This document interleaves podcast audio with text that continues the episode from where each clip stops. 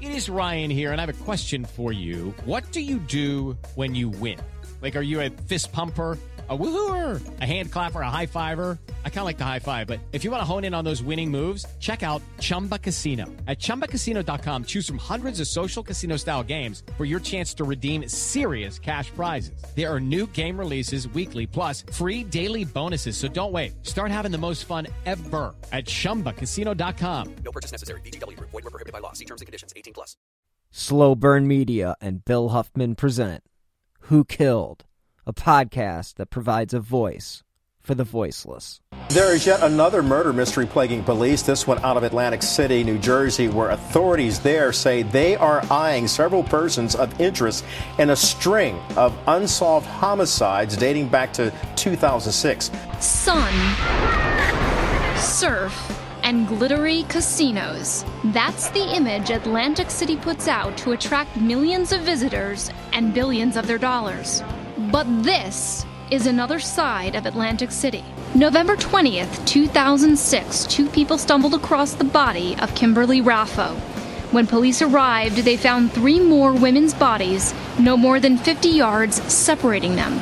They worked the Atlantic City boardwalk. They were all found murdered and dumped in marshlands. Those murders remain unsolved. The search for clues continues twelve years after the bodies of four women were found in a West Atlantic City drainage ditch. The bodies of Kim Raffo, Molly Dilts, Barbara Breidor, and Tracy Roberts were found in the ditch behind the Golden Key Motel, November twentieth, two thousand six. Investigators say the work continues every day to try and bring the people behind their deaths to justice. Anyone with information is asked to call the Atlantic County Prosecutor's Office. Curtis Silva for C B S Philly. This is one of those men, Terry Olson. He and his lawyer, James Leonard, agreed to an interview. Did you murder these four women? I absolutely did not have anything to do with it. This fits the F B I definition of serial killing. After finding the bodies here, one of the challenges investigators faced was that the elements had dramatically reduced the amount of recoverable evidence in the case. They worked the Atlantic City boardwalk. They were all found murdered and dumped in marshlands. Those murders remain unsolved. Everybody counts. Um, you know, every everybody, you know, every person's a child of God.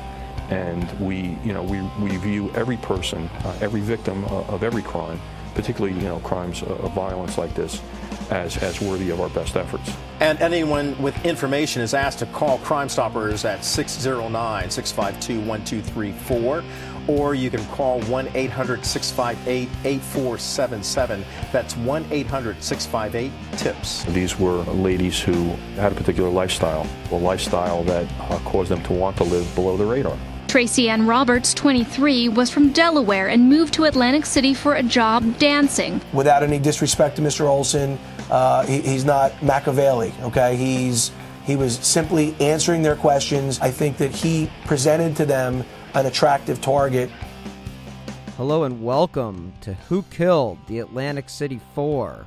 I'm your host, Bill Huffman, and on this week's episode, I am again joined by Nick from the True Crime Garage Podcast to discuss the case in a little bit more detail, as well as discuss some of the suspects that have been interviewed throughout the investigation. Now, this case is one of those that boggles the mind because, again, four bodies were found in one location in a span of about three hundred meters, and yet there are no suspects or any persons of interest that have actually been arrested. They've had a couple of suspects that they did name in the public, but according to authorities, those suspects have been cleared through D N A and a variety of other means. Now, to say that they do not have any involvement, I won't go that far, but I will say that it is one of those cases that without any more information from another crime scene or something along those lines, we are probably going to be in a stagnant situation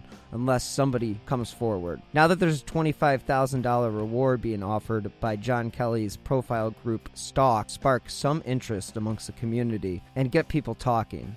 Because the only way that this case is going to be solved is somebody's going to have to talk. And if you killed four people and dumped their bodies behind one particular location, the chances that you kept this to yourself aren't very good. So if you know anything, please contact the authorities.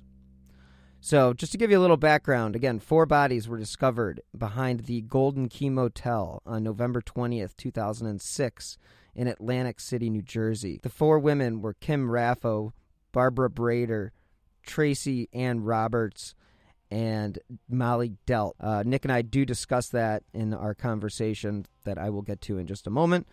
But I just wanted to give you a background on the case.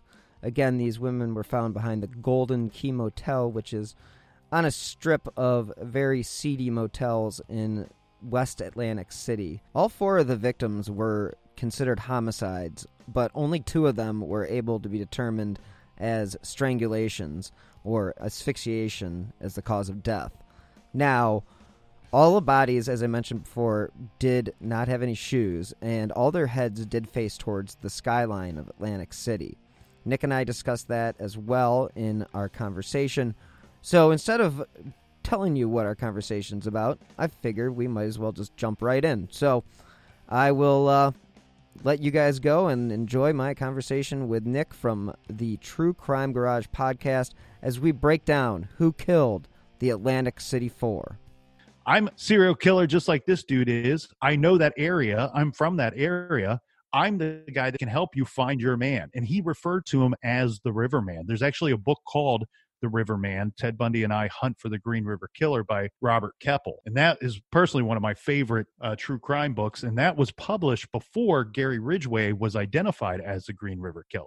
You know, Bundy definitely played that card till the day he died, really. I mean, it was... What's scary about that to me is that you're going to have, if if in fact this guy killed these four women and he is truly calling himself or referring to himself as the River Man, it's a very scary situation because there's there's two things going on there. One, he's identifying with Gary Ridgway, and two, he very well could be competing with Gary Ridgway's quote unquote legacy. I hate to say it that way, but what do we know about Gary Ridgway? Gary Ridgway said that killing was his career. This man killed for so long, he considered it his career. Career. Everything else in his world was secondary to killing. Who did he kill? He killed sex workers. Why? Because it was easy for him to show up. He was pull up in his pickup truck. They hop right into his vehicle. He killed most of them in his vehicle, at his home, and in secluded areas. Started off dumping them in the Green River. Once police got hip to that and kept finding them in the Green River, he started dumping them in the woods, and then he started burying them. He made it harder and harder for the law enforcement to find his victims. He wants the trail to go cold because he wants to keep operating in the same manner that he knows how. This method of his is tried and true time and time again. So he wants to keep employing that same method. Gary Ridgway is believed he's got like forty some confirmed kills, and I believe he's confessed to seventy-one. Part of that was he couldn't stop doing it. He was addicted to the to the sex and to the murder. But on top of that, he wanted to have high numbers. He wanted to have a big number. If this guy identifies with Ridgway, he very well could be competing with Ridgway. He could be really taking to heart Ridgway's words and actions.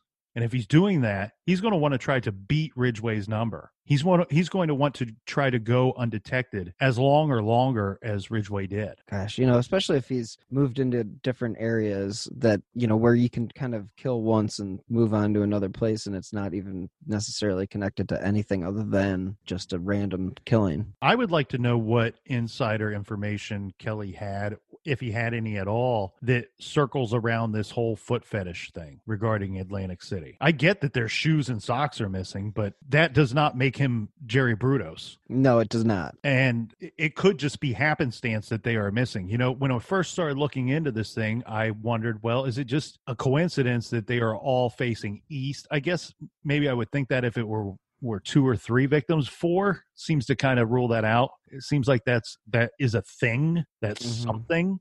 Who knows what it means? It it could very well mean nothing at all, other than he doesn't want you to mistake any of these victims for anybody other than his. And I know with some of the victims, the decomposition was was so far along that that it's tough to really hone in on some aspects of the crime, but do they all appear to have been strangled with, with a ligature? They were only able to determine two of the deaths as being asphyxiated. Okay. Um, because the other bodies were so decomposed. But but they say asphyxiated and not strangulation. See, that's the thing about, in one of those articles, the detective who speaks to the New Jersey dot com reporter talks about how Raffo didn't have any evidence of a struggle or any bruising or anything like that on her body. It's weird. Sometimes, like, like you could go to one site and one will say strangulation by ligature and some will say not. I mean, it's like you go on Web Sleuths and it will say that. Then you can go on, or do you listen to the detective?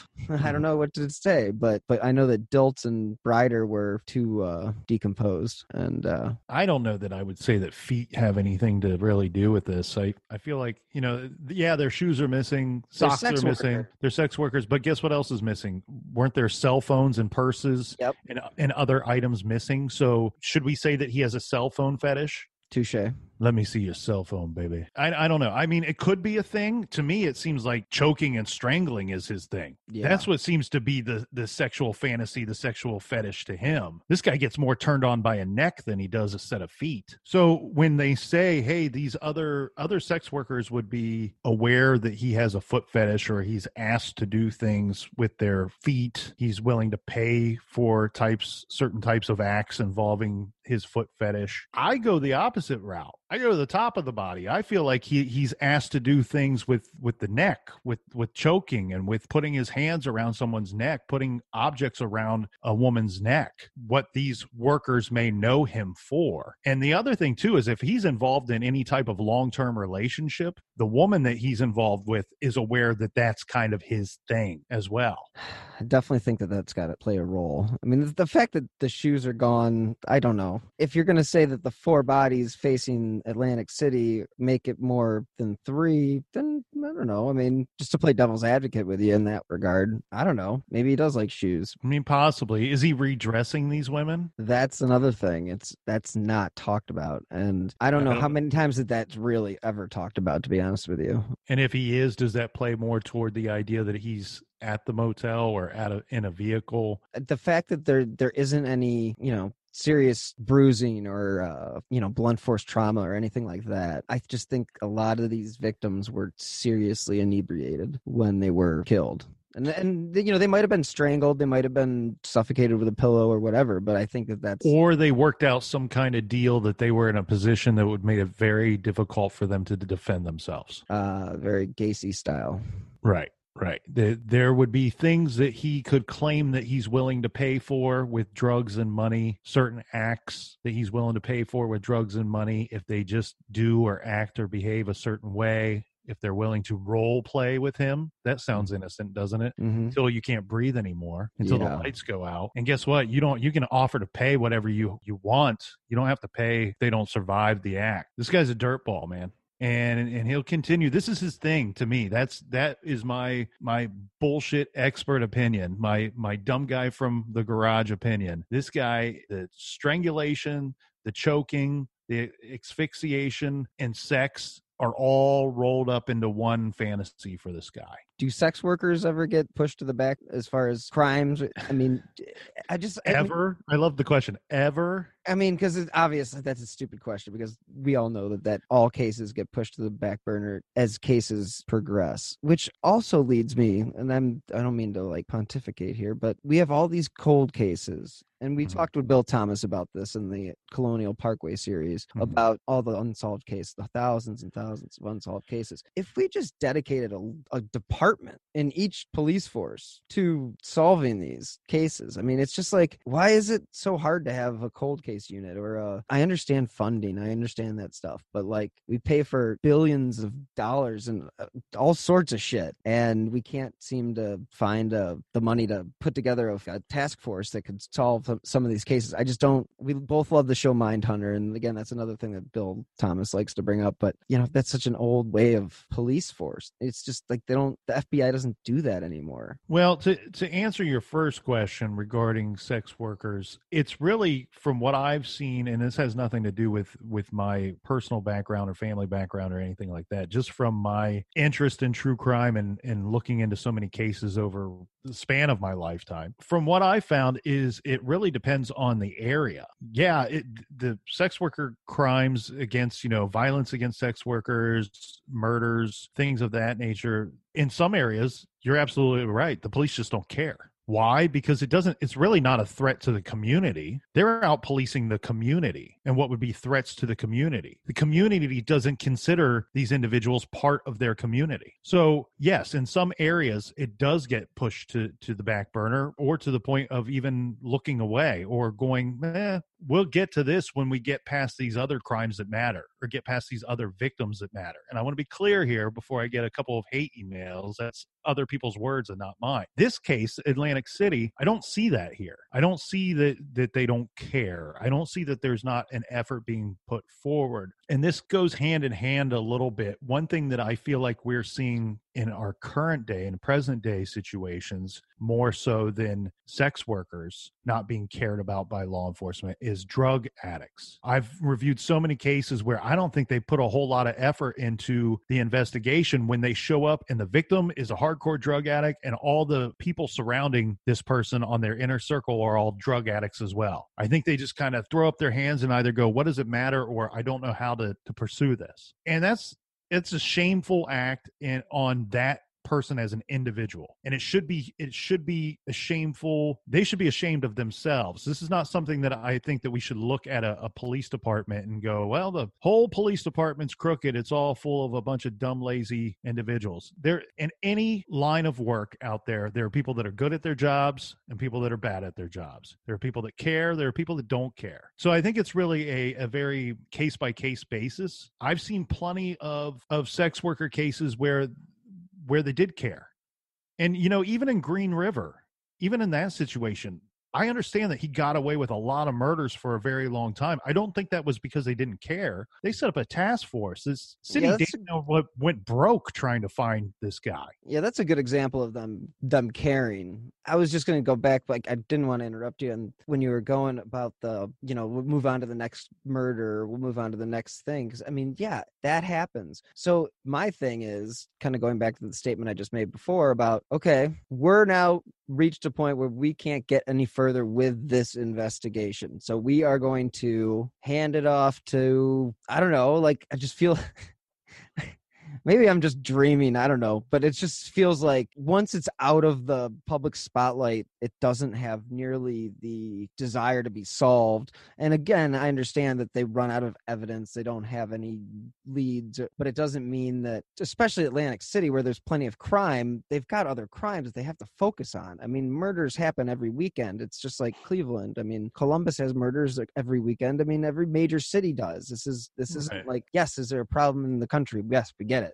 I get it. But in this particular situation, I just find that the sex worker scene in Atlantic City, it's one of those things that they sort of, since it's a casino area and sex working is technically illegal still, it's only legal in Nevada. I also think the police look the other way, just in the sense of even who they're talking to in cities like that. That's just so that's my two cents on it. That's that's all I'm saying. I'm not saying that they don't care. I just think that they just kind of blend in with the community, very much like you said about the suspect. The suspect is a part of the community, and that's why you can't fucking figure out who he is, because he is a drug dealer, a drug taker, a drug user, whatever. He's part of that scene. So he just blends right in.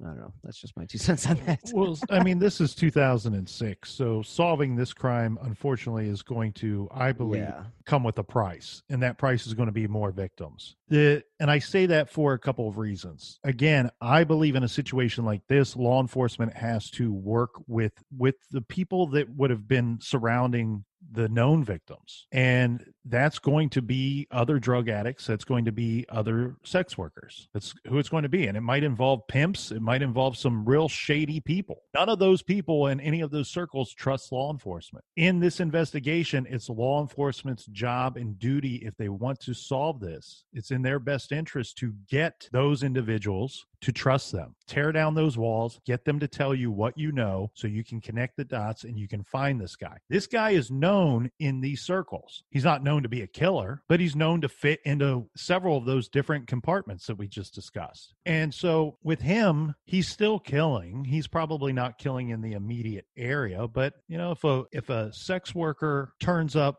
strangled to death in a wooded area fifty miles away six months ago, unless they're finding physical evidence at that new crime scene, they're not connecting it to the quote unquote eastbound strangler. Because it's been so many years, I get that they are, are refusing. I, that's the new Is that the new hip thing nowadays? Law enforcement's refusing to call it a cold case. Like it's like you've it, only th- I, it's like I, you've I, only thrown in the towel once you've announced I, that you've thrown so, in the towel. It's so funny you say that. I just noticed that too in like the last year or so. It's like we're not going to call it a cold case. This is we, it's, yeah. It's we got like a stig- to call it a cold case. It's a st- it's got a stigma now to it apparently.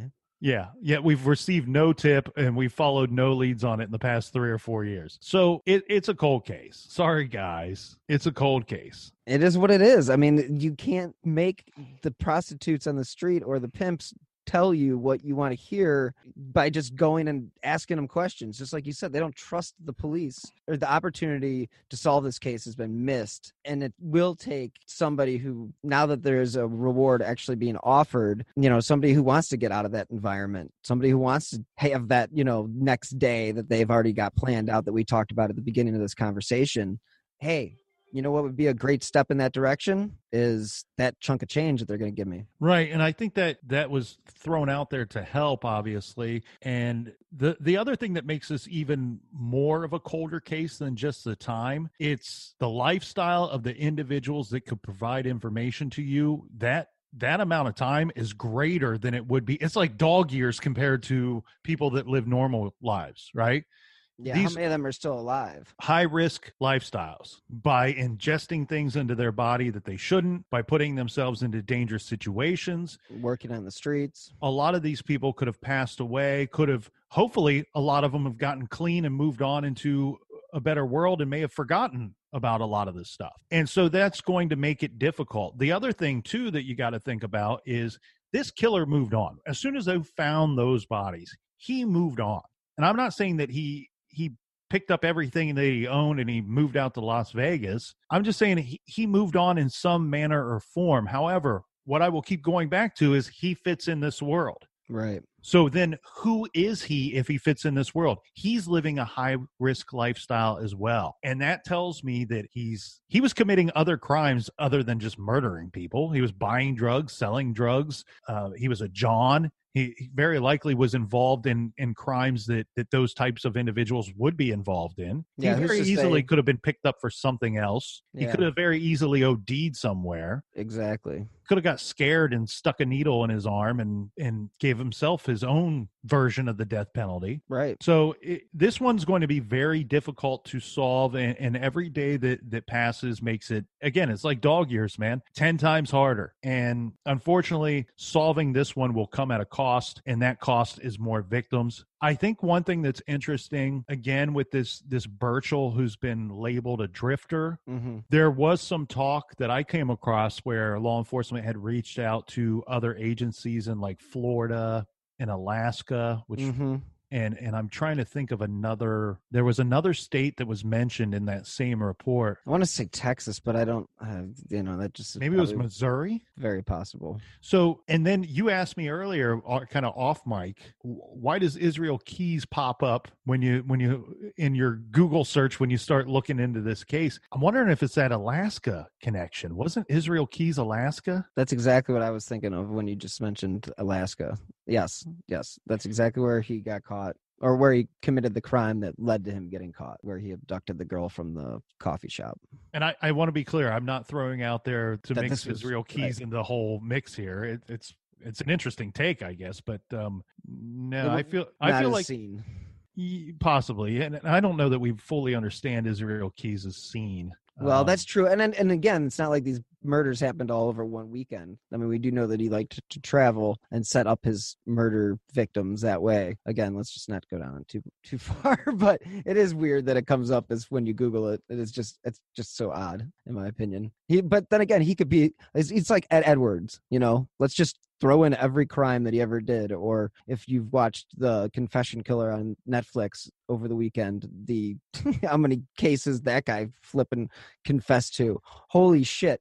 I mean, it's one thing to hear about Henry Lee Lucas, and then another thing to see Henry Lee Lucas. I mean, this guy is so full of shit. I mean, not to go again off on a tangent, but wow. Um, no wonder John Walsh doesn't believe Otis O'Toole had anything to do with Adam Walsh's death, you know? Hello, it is Ryan, and we could all use an extra bright spot in our day, couldn't we? Just to make up for things like sitting in traffic, doing the dishes, counting your steps, you know, all the mundane stuff. That is why I'm such a big fan of Chumba Casino. Chumba Casino has all your favorite social casino-style games that you can play for free anytime, anywhere with daily bonuses. That should brighten your day a little. Actually, a lot. So sign up now at chumba casino dot com. That's chumba casino dot com. No purchase necessary. V G W Group. Void where prohibited by law. See terms and conditions. eighteen plus. Well, Henry Lee Lucas lived such a boring life until he was arrested. And it's like, okay, man, we're going to give you, what do you want to eat? How many packs of cigarettes you want? Where do you want to go to today? Okay, that's what we're going to do today, as long as you keep talking. Yeah, it was uh, that was that was one of those things. I couldn't believe it. I'm like, and then at the end of the series, and then, did you watch it? Uh, I I did watch a little bit of the first episode. And I'm not. Um, this isn't a spoiler. I'm not spoiling anything. But the amount, okay, and I won't even just give it. But the amount of murders that they actually do attribute to him, like three or four, n- isn't it? Okay, what they can connect him physically to, yes, because he killed his mother. That's a fact. He killed that girl. Was that girl his niece, or was it a or some girl they picked up uh, in Texas? Yeah, he, but he, he claims to have killed like one hundred fifty some people. No, no, no. He claims to have killed six hundred women. So give or take a few hundred. Give or take. And he literally he literally starts off, it's like one hundred fifty to two hundred, then it's like four hundred, and then it goes all the way up to six hundred. Now, they've obviously been able to figure out that not every one of these cases is is con, you know connected to him. But um, some of the cases didn't even exist. That, and then basically he was being fed uh, by the law enforcement everything that he was being told, or that he was telling them. I mean, he was, you know, and I, and I actually don't feel like most of the detectives involved in that whole thing. You know, some people refer to it as a scandal. You know, I, I don't know that it was. I don't know that it was meant to be anything other than some detectives wanted to interview somebody, and I think maybe they ran a little wild with it. You know, at this definitely ran wild with it. Well, well yeah, one hundred percent ran wild with it. But at, but at the same time, you have things going on in our nation, and our eyes opening up to the idea of these traveling serial killers. And and you have very smart detectives that made a really dumb assumption and really dumb leaps, going, oh, no shit, I couldn't solve this this murder in Cincinnati because the whole t- my killer took off and moved to Texas, you know, and. And the other thing too is if you identify someone as being pure evil with the with the capability and motive to kill, and why not?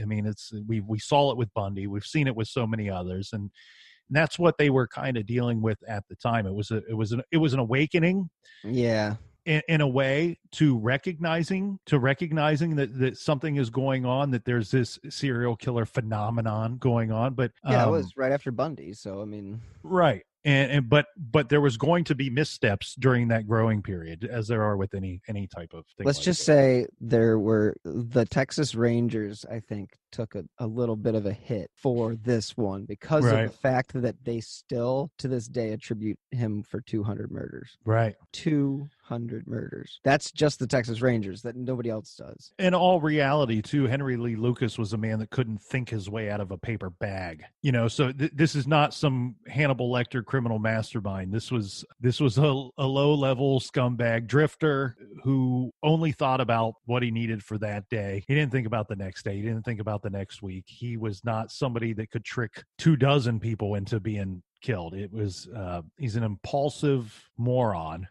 and I mean that's really opportunistic. Right right this he was no he was no Ted Bundy. He was no Gary Ridgway. Was not even considered, as far as I Q goes, to be a very intelligent man, or even no. an intelligent man. But Gary Ridgway, and this is what I think we have here too with Atlantic City, Ridgway adapted. He was smart enough to adapt. When they started finding the bodies in the water, he, he was smart enough to put them in the water to begin with, to th- that destroys some of the evidence. They start to find them in the water. water. He doesn't care about his moniker, the Green River Killer. Now he starts putting them in the woods. Why? Because they're going to be looking for him in, in the water. Then he has another problem. When he starts putting them in the woods is when he starts going back and having sex with the dead bodies. Yeah, so that's a he, problem. Well, it's a problem for...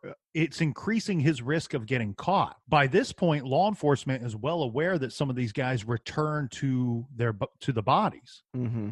And we saw this in the with the Atlanta child killer. We see it right. in, in uh, the Green River Killer case. We see it in the Michigan murders case. Um, I can't think. I can't, his name always escapes me. Oh gosh. Uh, yeah. Norman. Uh, just give me two seconds. I know the damn thing. So the co- we're talking about the co-ed killer. Yeah. I mean, the the co-ed killer, not Edmund Kemper. Right. Co-ed killer. The original co-ed killer, I would guess you would say. Yeah, because I mean, in all reality, I mean, he was before Bundy. So I mean, this was he was sixty-nine, sixty-seven to sixty-nine, and yeah, it was um, uh, John Norman Chapman. John Norman Chapman. So and then John, he was known known at the time though as John Norman Collins. So with all three of those cases, we know that they set up survey. They pretended not to find a body. And set up surveillance around those bodies, waiting for the killer to return. You know, yeah. Make no announcement that we actually recovered the body. Let's see who comes strutting up in the middle of the night or in the middle of the afternoon looking for this body, or just happens to put themselves in the area of this body.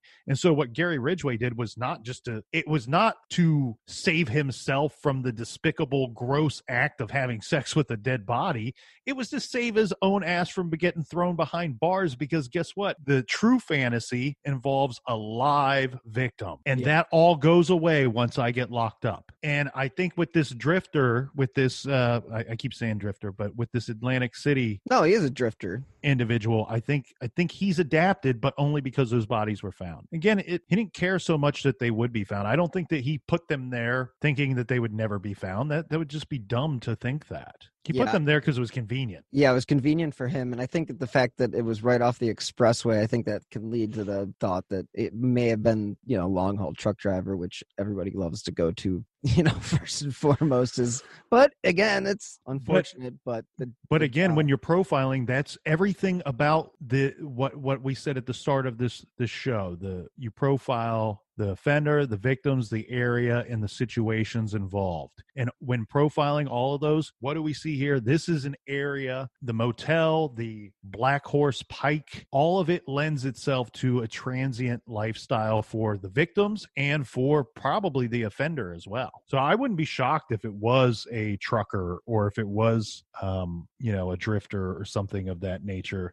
The, the the tricky thing there gets to be the quick turnaround with your last victim between last being seen and being found. Well, I mean, he could have committed the crime and then left town the next day. I mean, it's just the fact that they just so happened to stumble across the victim. I mean, I, I don't know. Just a, it could just be a coincidence.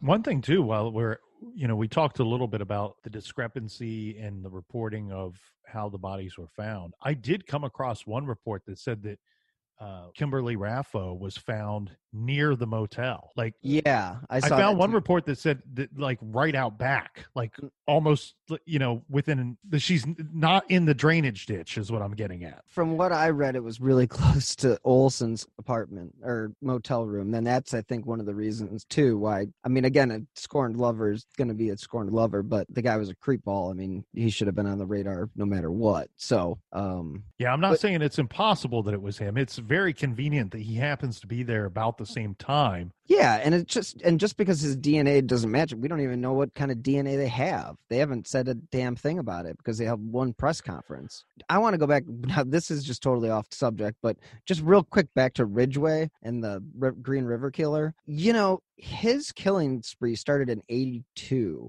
and he was throwing the bodies in the river right away. Well, you know what occurred before eighty-two was the Atlanta child killings, where they talked on the national news about how, you know, if the bodies were found in the river, they wouldn't be able to find fibers or whatever. You got to yeah, wonder if they were, if he was aware of that.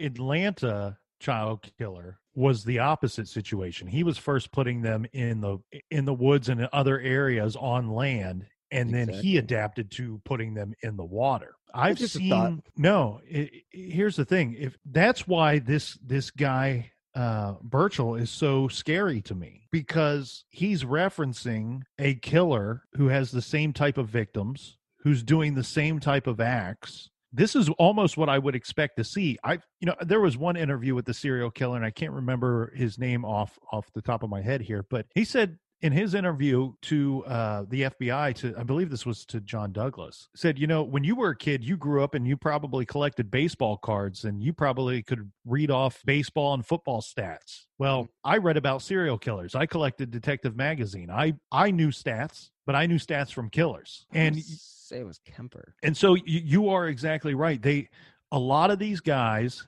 if if they're if they're somewhat organized, they are aware of previous killers. They're aware of things that got these previous killers caught. They're aware of, not only that, because some of the things that these previous killers did are portions of their own fantasies. They want to read about it. They want to study about it. They want to learn how to do it. And you're exactly right. I, I don't, that's why I think this Birchall guy is, is very, very scary to me. He has a lot of the markings of what I would expect to see. And I would love to know what Denise Hill, was that her name? Yeah. I would, I would love to know the details of what she's telling police, what were involved in the quote unquote confession that Birchall gave to her. Yeah, I mean, it, from what I determined from the you know the article that I was reading is that she didn't go into too many specifics, but it would be interesting to talk to her and see if she was still one of, alive, uh, or around, or clean and sober, or would even re- remember that type of thing. And I think that's kind of goes back to what you were saying also about all these people. You know, it's thirteen years old, it's or twelve years old, it's.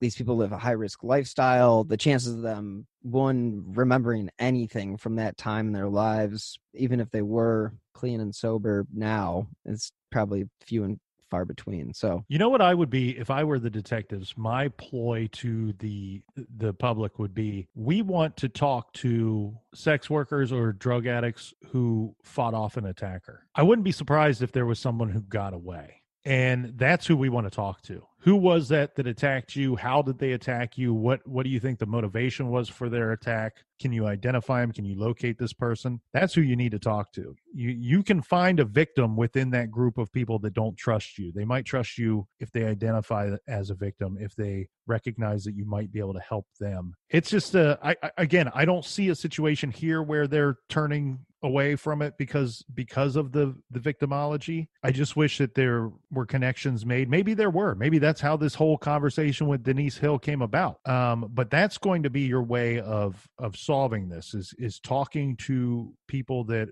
are peers of the truly peers of the of, of the victims. Yeah, this is definitely one where you're going to have to get out on the street and actually do some boots on the ground type of uh, policing.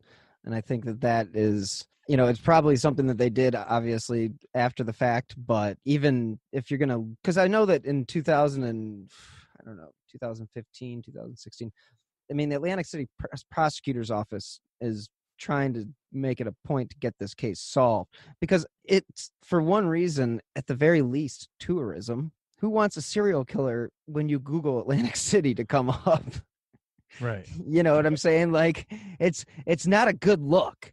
Um, now, if it says serial killer caught, that's a little bit more of a, okay. But because everybody's got somebody that does something wrong. But man, I mean, even Cleveland had uh, Cleveland Strangler, the East Side Strangler, whatever the hell they've nicknamed him. But I mean, we had Sowell. So, I mean, that's just one of, gosh knows, you know, whatever the, how many serial killers are out there. What serial killer did you have in Columbus? We've had, we've had some. There was, uh, there was one that was, there was one that they were tracking here in the early two thousands. And it was weird because there was really no, there's really no understanding Understanding that it was the same guy. Uh, he was actually killing on his inner circle. Like the, the all the victims had a connection to him, and that's how they easily found him. But it was like four bodies turned up, but it was not in a way that you would connect them. Mm. The public wouldn't connect them. The papers didn't connect them. It wasn't until after the fact that, like, oh, we arrested this guy for, oh, you remember those four murders that happened in the past eight months or last year and a half? Those were all connected, and it was all this dude. We've had several. There were uh, the uh, the Blood Brothers back in the, I think it was the seventies. They were, um, I think they called him the the twenty-two caliber killer, which is a name that's been used before. and, and since then. And it turned out to be two brothers. Oh, that's ironic. Oh, is that, or is that why they called him that? Did they call him the twenty-two caliber killer because there was two of them, or? No, they were using a twenty-two caliber gun to. Okay, I was going to say, like, so it was coincidence that there was two. Yeah, and they didn't call them the Blood Brothers until after they were. But they were twins, uh, you said? Did I say that? I don't know if, I can't remember. Maybe it, they were brothers. I don't know. It was a case that I, I've only, you know, just very limited uh, knowledge of, of the case. Yeah, it's all, I, I don't know. I just think that, like, every major metropolitan city is going to have a serial killer at some point in time. It's just a given with the statistics. And yeah, Gary and Thaddeus Lewingdon, uh, it looks like, were the uh, Blood Brothers. I don't know. Hold on. This is weird. I've never heard of these people before. This is crazy. But yeah, Gary and Thaddeus Lewingdon. Yeah, what little knowledge I have of the case, I think there is some kind of question about it too. Like, um, I think one of them turned on the other one. So there, I think there are some people that think like maybe one of them was innocent or, uh, again, I have very limited knowledge yeah, of yeah, the case. Yeah. We can wrap up since we've been talking for three hours, like, right. like usual. So. I forgot. I actually didn't realize it had been that long.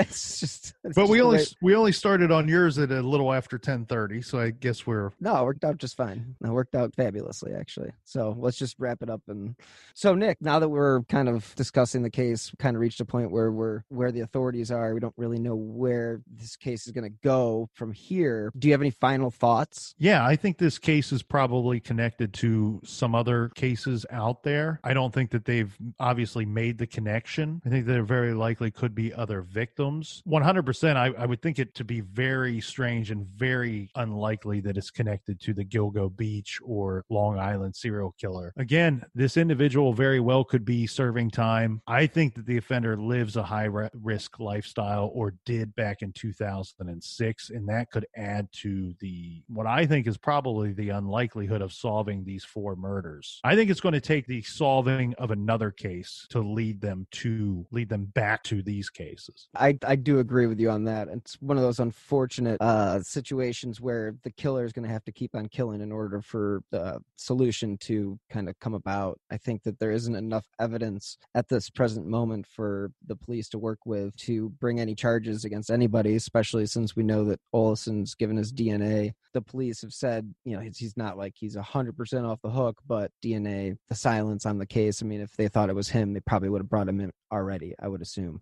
My thought is it's going to be the public. I'm glad there's a reward out there now. Hopefully that will trigger somebody to come in and say, hey, I know something about this case. And I was, like you said before, maybe it's the person that got away and they mm-hmm. realize, hey, wait a second, that could have been the situation that I found myself in, but never put two and two together. Now that it's out there, and with John Kelly making a push with the profiling group and all that other other stuff that's going on within the case, there's at least a little bit of hope that the case does get solved. But at this point in time, I mean, thirteen years down the road, it does look like we're court, we're sort of at a standstill, and and it is sort of up to the the public, if they know anything, to really kind of come forward. That's right. Yeah. So Nick, I can't thank you enough for uh joining me again for another riveting conversation about serial killing and, uh, you know, all the good things in America that we get to deal with. Well, thank you, Bill, for having me on the show, and I will talk to you soon. All right, man. Well, I do appreciate it, and uh,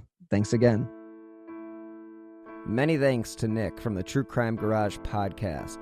All of their shows are available on the Stitcher app, and I really do appreciate it when he makes the time to join us on Who Killed. It's always a pleasure to have him on.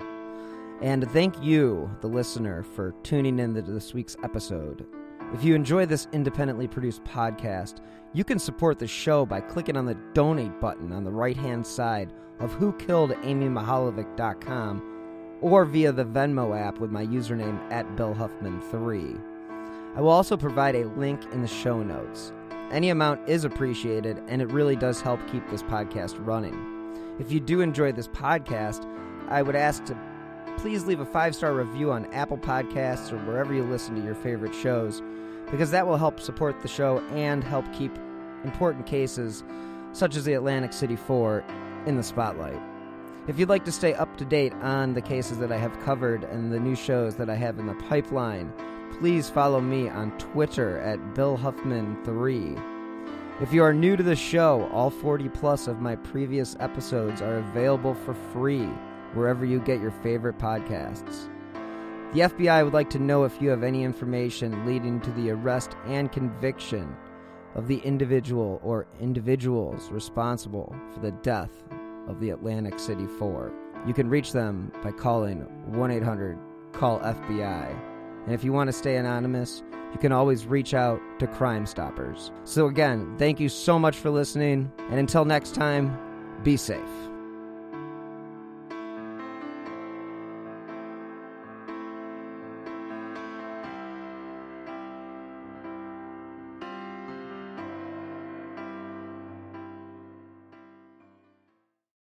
It is Ryan here, and I have a question for you. What do you do when you win?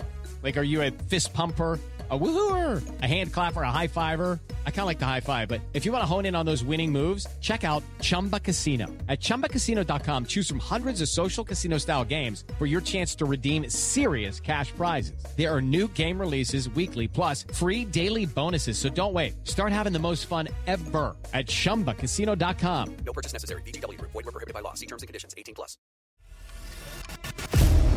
twenty-four hours ago, I found out the person that I'd been dating and seeing for the last six months as a con man. That is my sister Emma. Andrew Tonks's lies had been so convincing, she'd invested three hundred thousand dollars with him. However, the tables were about to turn on Andrew. What he didn't know was that Emma had discovered his real identity. But to get any chance of justice, Emma had to act like it was business as usual. Coming up in this series. And that's when murder, all this stuff goes through my mind. I'm really, really scared. I'm assuming Sarah has watched too much Netflix and figures I've been defrauding you. Couldn't be further from the truth. That's what this was, a real life story that seems so unbelievable, but it was actually true. A true story that all starts with one simple swipe to the right. I'm Sarah Ferris. And I'm Emma Ferris. And this is my story, Conning the Con.